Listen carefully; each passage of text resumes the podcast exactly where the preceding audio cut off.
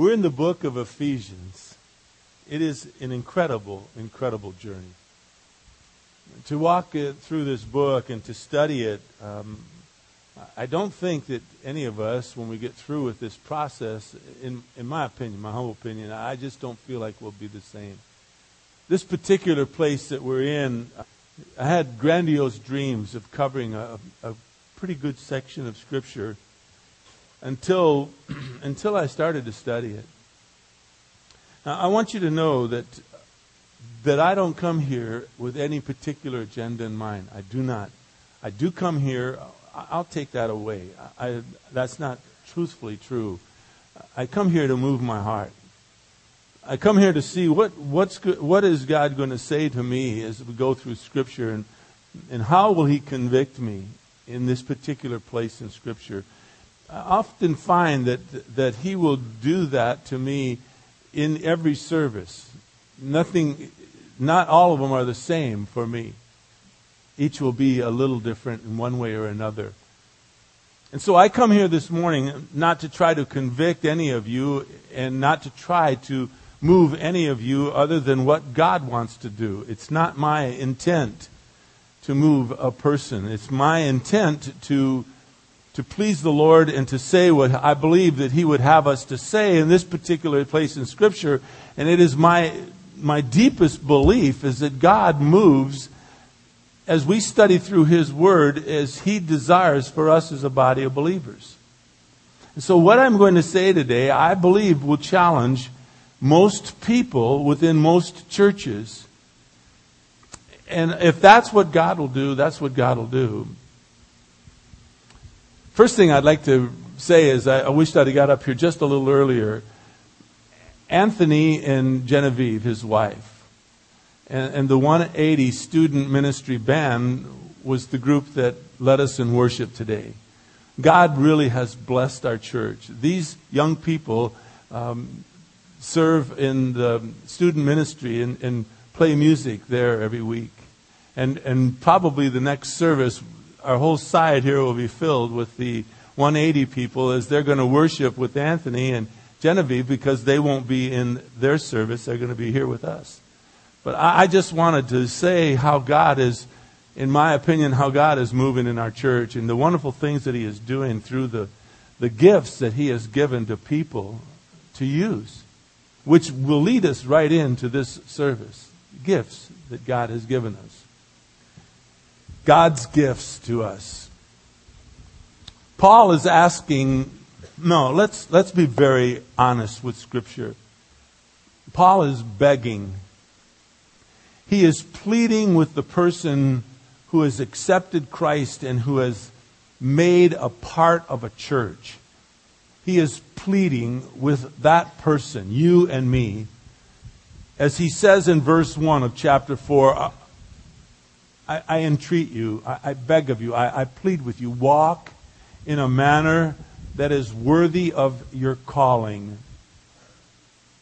The first thing that we ought to understand is what is our calling in life? What, what, is, what has God said to us individually?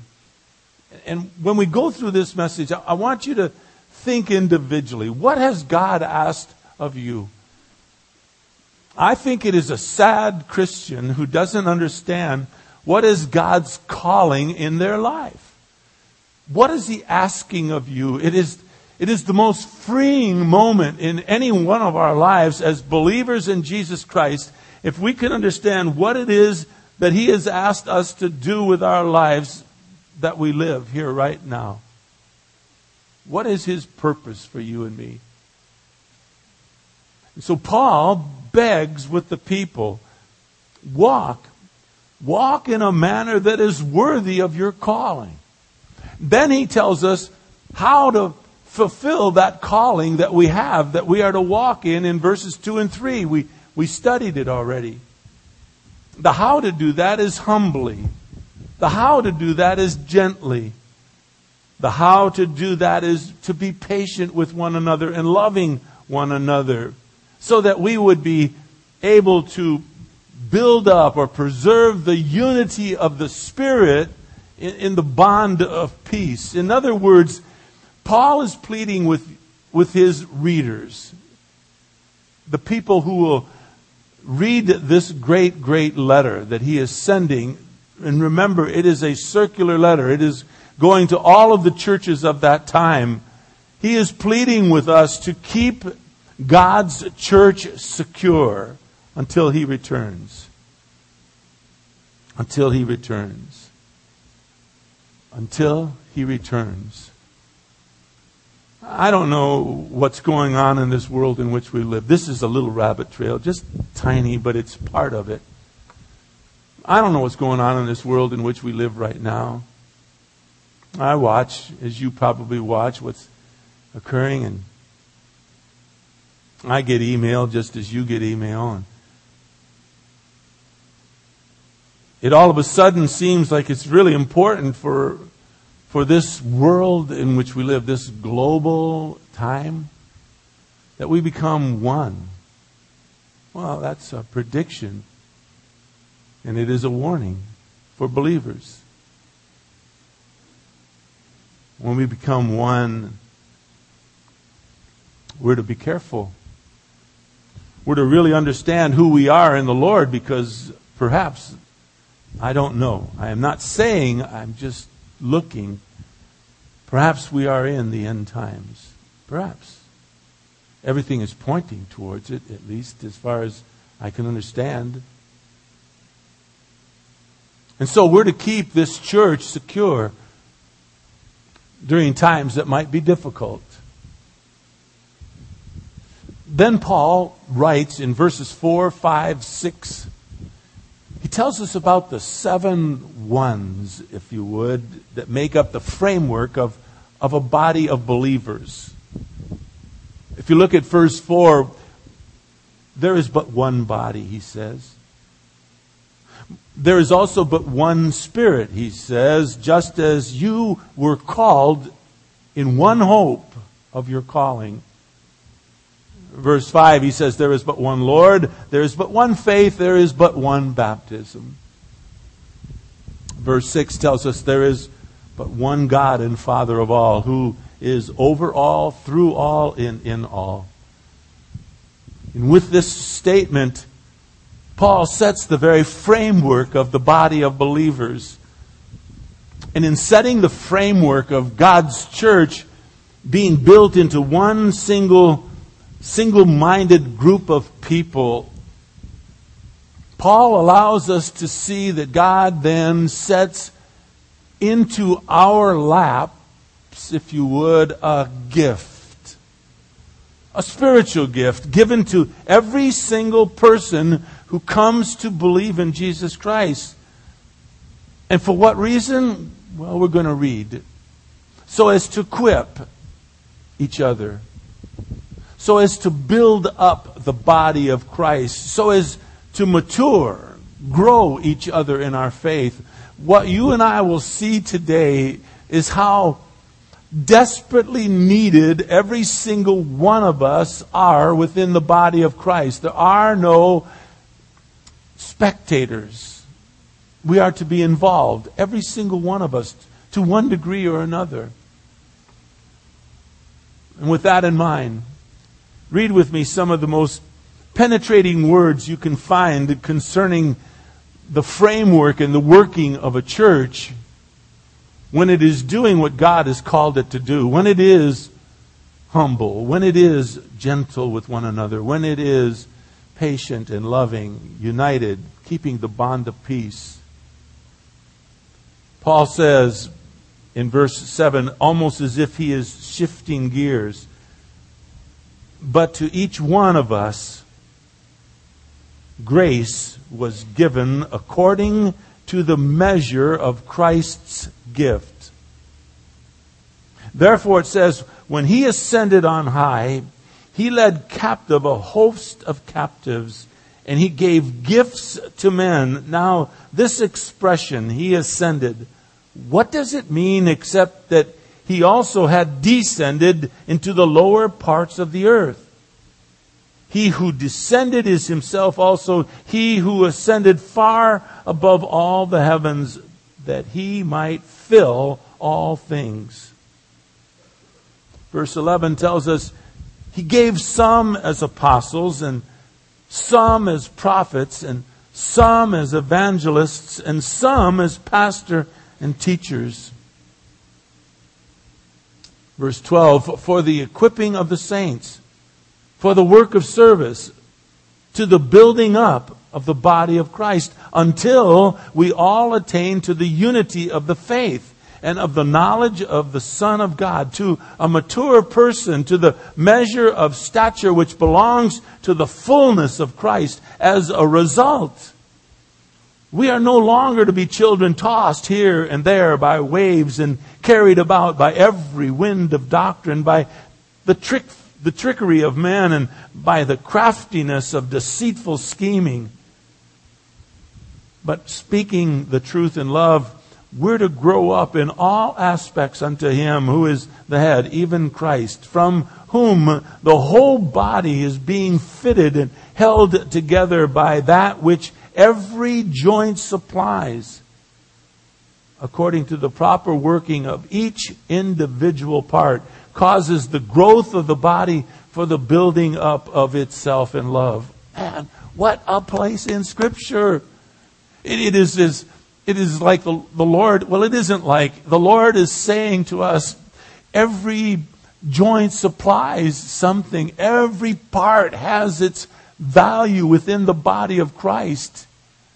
And when we get through with this message, I, I think the Lord is going to say to you and me, each of us are, are extremely valuable to one another. You will never be the person of Christ that God wants you to be until that person on your left or that person on your right or that person in front of you or behind you gets involved within your life to help you to grow. And so it is the same with yourself. You will never allow that person in front of you or side of you or, or behind you to be all that, that God has created him to be until you become involved in their lives. And how? purely and simply walk. Walk in a manner that is worthy of your calling. Be gentle with one another. Be humble with one another. Patient with one another. Love one another. So as to build the unity of the church through the bond of peace. It's such a, it's such a magnificent, it preaches itself. It really does. It preaches itself. And so as I had a, a, a, grandiose thought of let's cover this, and, and I really tried, honestly, I tried. You can't really teach this lesson without really understanding verses 8, 9, and 10. And to understand verses 8, 9, and 10, it takes time. It takes a little bit of time. You can't run it through in 10 minutes and fit it all into a 30 minute message. You just can't. Well, maybe you could if you didn't babble like I'm doing right now, but you can't. You need time to understand what does it mean that the Lord God ascended? What does it mean that Jesus Christ descended into the earth? It, you need to understand other scriptures so it fits in. So my grandiose plan was, let's cover it all. And, and, and usually the pages that I write myself and my notes are, if I go beyond 12, I'm, I'm really, really trying to hurry. And I got 18 pages and I thought to myself, can't do that. Can't do it. Don't talk fast enough. So I divided it. And I ask your forgiveness if it seems like we plod along on this, but trust me, um, before God Almighty, before our Lord, I really consider it important. And I think He does too. And I don't try to discourage you by going so slowly and think, well, I can miss the next Sunday. I will just be in the next verse. It's, it's not true. It's not true. God causes every verse to be vital. Every part of it to be, uh, uh, it's vital to itself. And I, you're welcome. And I don't think it's important. Forgive me. I didn't get emotional last night. See, every service is different. Come back the next service, you'll see. I probably won't cry a leg. But every place in this play, every, I love you so much. I can't put into words how much I love you and I want. I want, I want to leave. Whenever it is, I leave, which I hope is not soon, but whenever it is I leave, I want to leave this place better than the way I found it.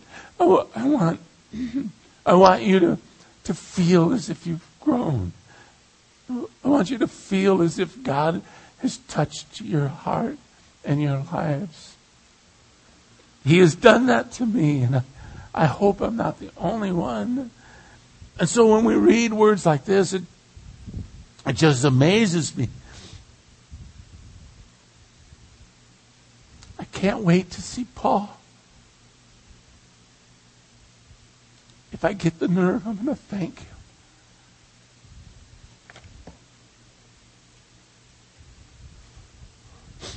For, uh, for uh, giving so much of himself for us. And wow, this is nothing like last night. Let's pray. Father, please uh, calm me down. Uh, please, Father, allow, allow, us to see yourself and not someone who's um, up here emotional. It's, it does us no good. We need to understand the Word of God. We need to understand what you're saying.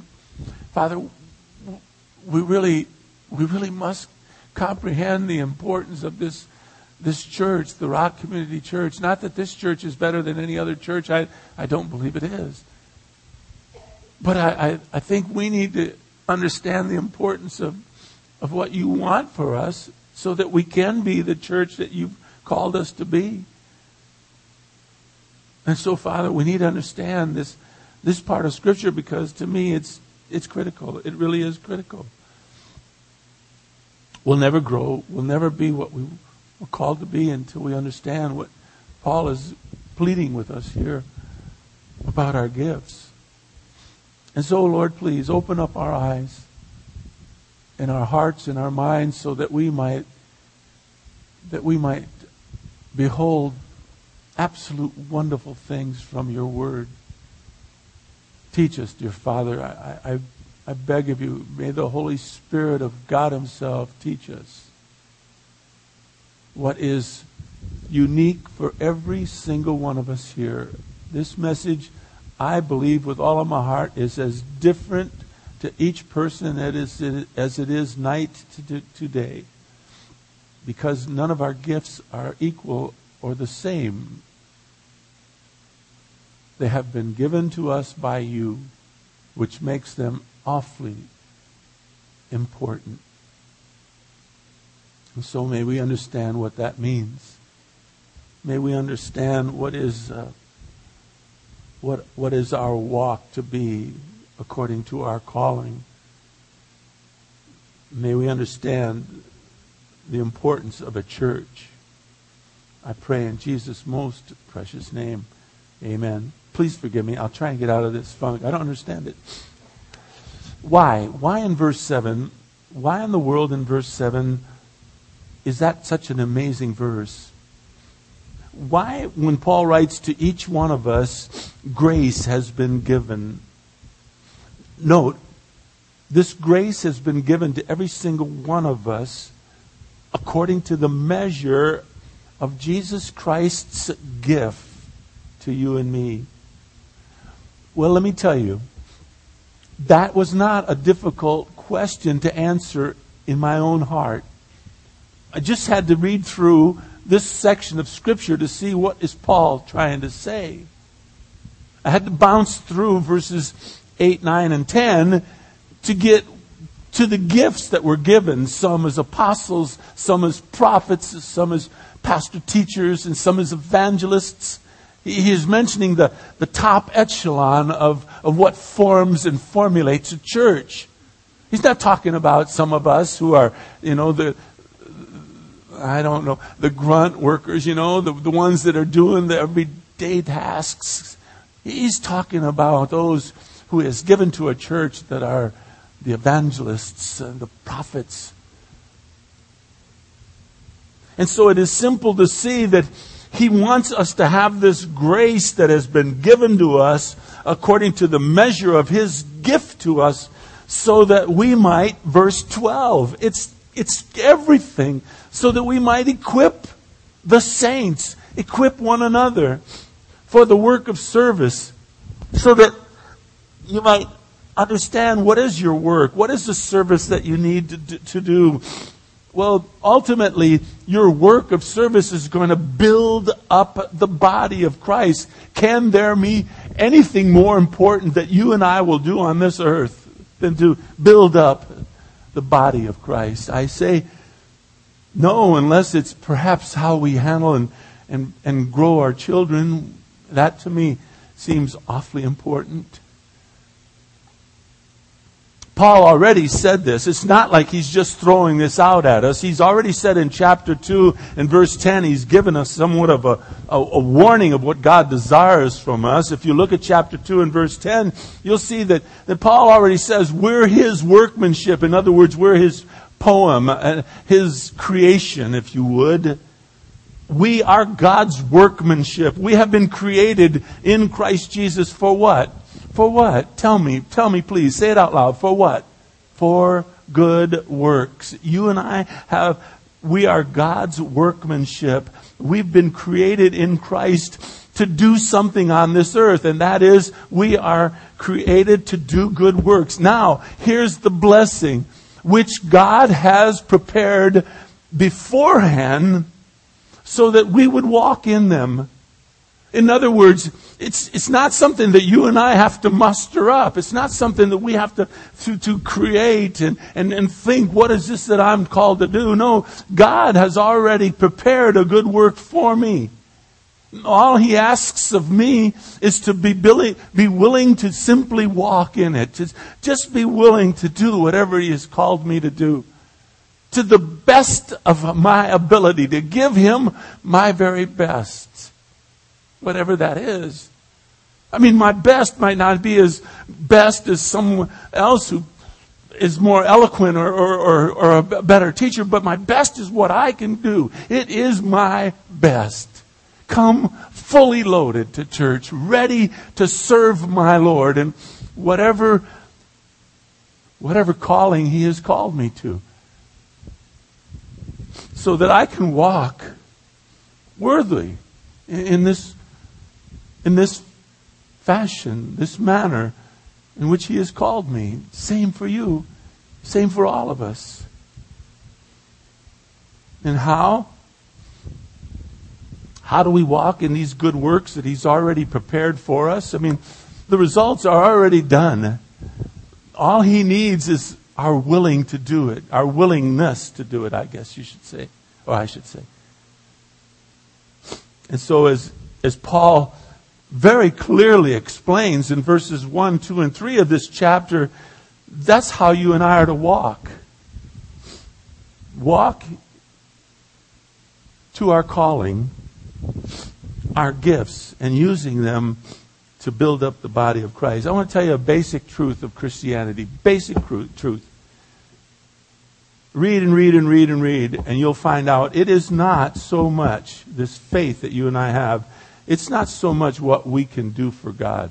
On the contrary, in reality, your and my faith is what God wants to do through us. There are no superstars. There are no superstars in God's kingdom. There are just some who have been called and who are willing to walk in a manner worthy of their calling and do what He has already prepared beforehand for them to do. To the measure of grace that He has given to each of us. So it's not what we do for God. Your faith and my faith is in reality what God has done for us. You see, once we come to believe in Jesus Christ, then we are equipped to build up one another. It's critical. It is absolutely critical how you are desperately needed within the family of God because it's God who equips you. It's God who has given you the work to do. It is God who personally prepares your work so you just walk in it. And so we accomplish the work that He has given us by using the gifts that He has given us. All He asks us to do is to be available, and He'll do the rest. That's so true. That is so true. It's important to note in verse 7 still the single word but, because that word moves us from verses 1 through 6, this unifying thought of of, of who we are as believers and who God is within the framework of the church to what lies ahead for those of us who have trusted in Him in verses 7 and forward. But could really be translated on the other hand. And if you'll note in verse 7, Paul is speaking to every single one of us as individuals. He speaks to each one of us. Yet, what we will see within the family of God, unity does not mean sameness. We are not all to become cookie cutter Christians. We're not supposed to look alike and walk alike and talk alike. God has uniquely called every single one of us, and He has placed upon us our personalities, our character, the very essence of who we are, and He needs that person for who they are to be used uniquely by Him within the family of God. You see, we all can't be loudmouths and we all can't be quiet. There has to be a little of this and a little of that to build up the family of God. And so each of us are unique. And God is going to use yours and my uniqueness to build up the body of Christ, to equip one another, to mature one another. Here's what I'm really trying to say. Let's look at what Paul says about it. Turn, hold your place here and turn with me to the left. You'll just go uh, to 1 Corinthians. You'll go past Galatians and 2 Corinthians and you'll come to 1 Corinthians. How's that for a theological giant? 2 Corinthians comes after 1 Corinthians. I've been through seminary. No, I haven't. Chapter 12. Verse 1. Now, concerning spiritual gifts, brethren, I, I don't want you to be unaware. That's a great statement right there in and of itself. Concerning the gifts that you and I have been given, Paul says, don't want you to be unaware. He says in verse 4, now, there are a variety of gifts, but the same Spirit there are a variety of ministries in the same Lord, and there are a variety of effects, but the same God who works all things in all persons. That's what Paul is saying. He is saying within the framework of a church, we are all unique. There are a variety of gifts. There are a variety of ministries. There are a variety of effects but the same Lord in all of it. He's the one who moves us. He is the one who has prepared what we're going to do. All he asks us to walk in it and, and in a variety of ways because for each of us here, this is a different message, so to speak. This is, this is different for, for every single one of us because we've all been gifted differently. Variety of gifts. Look, Look though, look what it says in verse 7. To each one, each one of us who have come to believe in Christ, to each one is given the manifestation of the Spirit for the common good. Look at verse 11. But one and the same Spirit works all these things, distributing to each one individually just as He wills. Look at verse 18. But now God has placed the members, in other words, the members within the body of Christ, each one of them in the body just as He desires. It is He who has given out these gifts. It is He who has gifted you and me uniquely so that we might be used by Him. And so we can see how desperately each one of us becomes important to the other person within the big picture of the church. God has personally set us apart. God, therefore, allows us to realize how desperately we need one another to be all that God has called us to be. Would you please turn back to Ephesians chapter 4? Again, look at verse 7. To every single one of us, to each one of us, note, grace was given according to the measure of Christ's gift. Grace, grace, grace needs to be understood here. Grace is God's unmerited favor.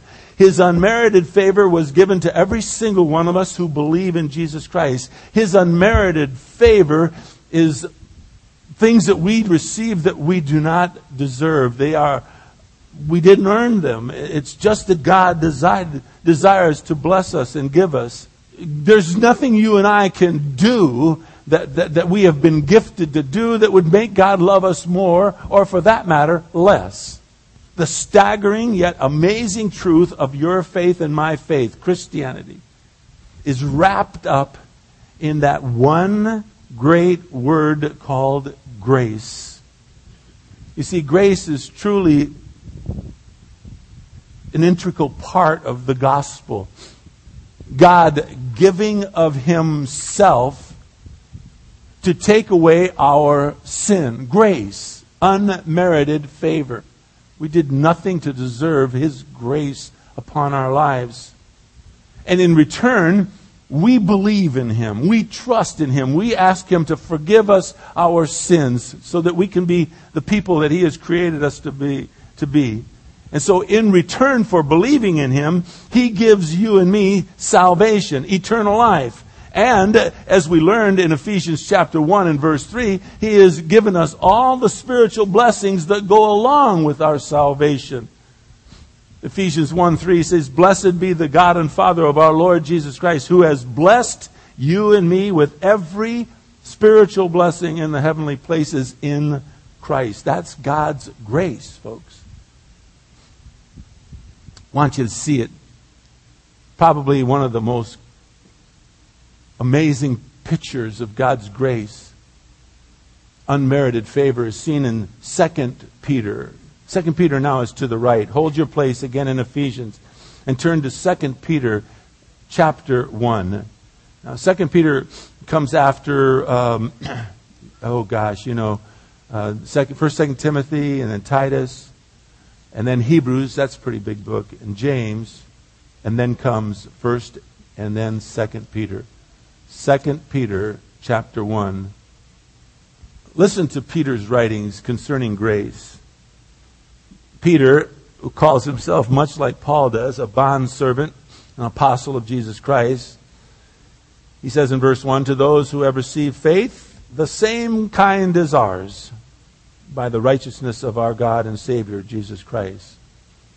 Look what he says in verse 2 Grace and peace be multiplied to you in the knowledge of God and of Jesus our Lord. He says in verse 3 Seeing that His divine power, His, God's divine power, has granted to us, watch this now, everything pertaining to life and godliness through the true knowledge of Him who called us by His own glory and excellence. For by these, these things that the Lord God has given to you and me, by these He has granted to us His precious and magnificent promises, so that by them, these promises that He has made to us, you and I may become the most amazing place you'll ever read in Scripture we will become partakers of the divine nature. The very nature of God is flowing through us. Therefore, we've escaped the corruption that is in this world by lust. Verse 2, look, grace and peace is multiplied to you and me. Verse 3, because our God has granted us every single thing pertaining to eternal life and godliness and then he promises us that we would become partakers of his divine nature, the very nature of God himself. Imagine, people, imagine God's grace. God's grace has been multiplied to you and me. And so back in Ephesians chapter 4 and verse 7, Paul makes it clear that God gives His grace, His unmerited favor, His undeserved and unearned favor to every believer who trusts in Jesus Christ. And note, note verse 7, Jesus measures out this gift that He has given to every single one of us. In other words, how much you get is up to God's wisdom and God's choice for you. Therefore, we ought not to be upset if we don't have what we want because to be upset is to be upset with God's plan for us. He gives measured out just what He wills in your life and in my life. Listen, listen now to this, please. Listen. Since it is God who gives you and me our particular gift or gifts, then please hear this. Then no gift ought to be complained about or misused or exalted. You can't brag over what we do, nor can we complain over what we can't do. And God forbid, God forbid, folks, that we not use what God has so graciously given to every single one of us. Listen to these words. Listen. Don't even turn there, please. Listen. Look at it later. 1 Peter chapter uh, 1. It's up there, I think. Uh, yeah, 1 Peter 1. Uh, 1 Peter chapter 4, verse 10. I didn't write it. It's my fault, not theirs. It says in 1 Peter 4:10, as each one has received a special gift, he says, employ it in serving one another. As each one of us has received a special gift, employ it in serving one another as good stewards of the manifold grace of God. Listen, Christian, God did not intend you or me to be a spectator in this thing called Christianity, in this grace that we enjoy. Rather, He has gifted every single one of us to use our gifts just as He has measured them out to Him. It's like God Almighty up in heaven itself picks this out and says, I'm going to give this to you, John. This is your gift. I said, Oh, thanks. Thanks so very much. Needed it. Thank you. And so I go my way and I think and I said, I wonder what, what it was. What was it that he gave me anyways? And where did I put it? And every once in a while when I sit down doing nothing, I feel some sort of a pain somewhere back there. Can you imagine? Taking what God has given to us and not treasuring it? not using it for His glory, but storing it away and not even be concerned, really. Let others do it. I, I've seen someone else with a gift like this.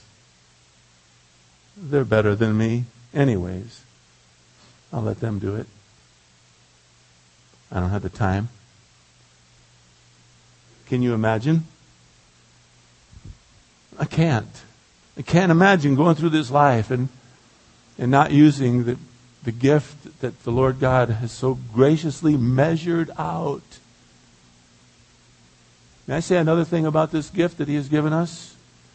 No gift that is given to us by God is to be used so we might develop it individually for our own particular pleasure. No, as Ephesians 4:12 tells us, our gifts have been given to us so we would use it to help equip the saints of the church. So that we would help build up the body of Christ so that we might do the work of service. Your gift was given so as to bless the church, not yourself. So you see, using your gift builds up the unity that God desires within His church. And, not to use it, may I say, breaks down the unity that God so desires within the family of God. In Ephesians 4, verse 11, it says He gives. Verse 12, so that we might equip one another. Until, verse 13, we all attain to the unity of the faith. Until we all have the knowledge of the Son of God, so that we become mature people to the measure of the stature which belongs to the fullness of Jesus Christ. That's what we're called to do. Now, I could take you through different gifts that are listed within Scripture. Romans chapter 12, 1 Corinthians chapter 12 through chapter 14 explains some of the gifts. Here, Ephesians chapter 4. But I hesitate to give you that list, and I'll tell you why. I believe, like Dr. J. Vernon McGee and many other very, very um, educated people who study the Word of God, that there are far more gifts than the ones that are mentioned here. There might be many of us with the gift of teaching, but not all have the same degrees or, or, or areas of the the ability to teach or the emphasis to teach. In other words, it could be in a classroom, it could be with a, a couple of people and you feel more comfortable there, or it could be in a, in, in a bigger setting. It's what God does as He measures out the gift. I'll, I'll never ever forget. I want to close with this. I'll never forget. I was invited by a very, very well known evangelist to speak at a, um, an event at, at a stadium, large, large stadium and I was invited to share my testimony. And I went. When I got there, I was overwhelmed by the size of the stadium. I was overwhelmed by the number of people that were there. It was in the evening time, and, and so I was a little nervous, and I wanted to do my best, and I got all full of myself. And when I started to share, the the place was pretty dark. It was nighttime, and boom, a spotlight hit me, and boom, I couldn't see a soul. Not one person. I couldn't see the whole time I shared. I just looked into really just the light. That's all I could see. I stumbled all over myself. You see, the, the thing that I found out I like to do is I like to look at faces. I love seeing people that I know and I recognize. That's my gift. And I went, and on the way home, I looked at Kay and I said, uh, Pretty miserable, wasn't it? She said, Really bad. I said, I'm never going to do that again. I'm not called to speak in a big stadium. And I'll tell you the truth. I went because of who was there. I went because of the event. I didn't go for my Savior. And I fell flat on my face. When you're called, you need to find the area that you're called and to be used in that area. That's why I don't go speak at other churches very often, and only then to people who I know and have and, and, and owe a favor to, or, or but I want to be here with you. I I absolutely love you so much. When I say I love you, it's, it's the easiest thing I can do all week long to tell you that. It's the truth beyond your wildest dream. I love you so much. And so when God takes whatever it is that you have been gifted with, He will use it to your personality, your uniqueness, your background, your education. There are many gifts. For instance, if what you do is, let's say you sing, let's say you have just this wonderful voice and you sing and you say, Aren't they lucky? Listen to my wonderful voice. That's, you might as well be, you might as well not sing at all. Not in church, anyways. Go record a record. No, but when you sing, as the people do here, as far as I understand each of every one of them, as far as I've examined it, they sing unto the Lord. That's using your talent, your gift to glorify Him. That's what you're called to do. That's what I'm called to do. Not to impress people, but to honor God, to honor Him with that gift He's given you. And not let a day go by where you don't use it for His glory. Father, I don't know what this means to each of us here. I certainly know what you're saying to me. And I hear it loud and clear, and I, I pray, Father, that I will always, always use what it is that you have given to me for your glory. And I pray, Father, that I will use it within the very structure of the church to build up this, the Rock Community Church that you've called me to, to be a place that is all that you want it to be. Father, we uh, all, I pray, will entrust ourselves to you and this church. May, Father God, we bless you with what you have blessed us with. Thank you so much for every person here. I love them, Father, more than I can put into words. You well know. You well know. And so, Father, thank you for this time that we've had together. Bless the baptism that we'll have this afternoon. What a glorious time. I pray that those that can come and observe and just encourage those who are being baptized will be there, Father, so that we would encourage one another in our faith. Thank you, Father, for this time. In Jesus' precious name, amen.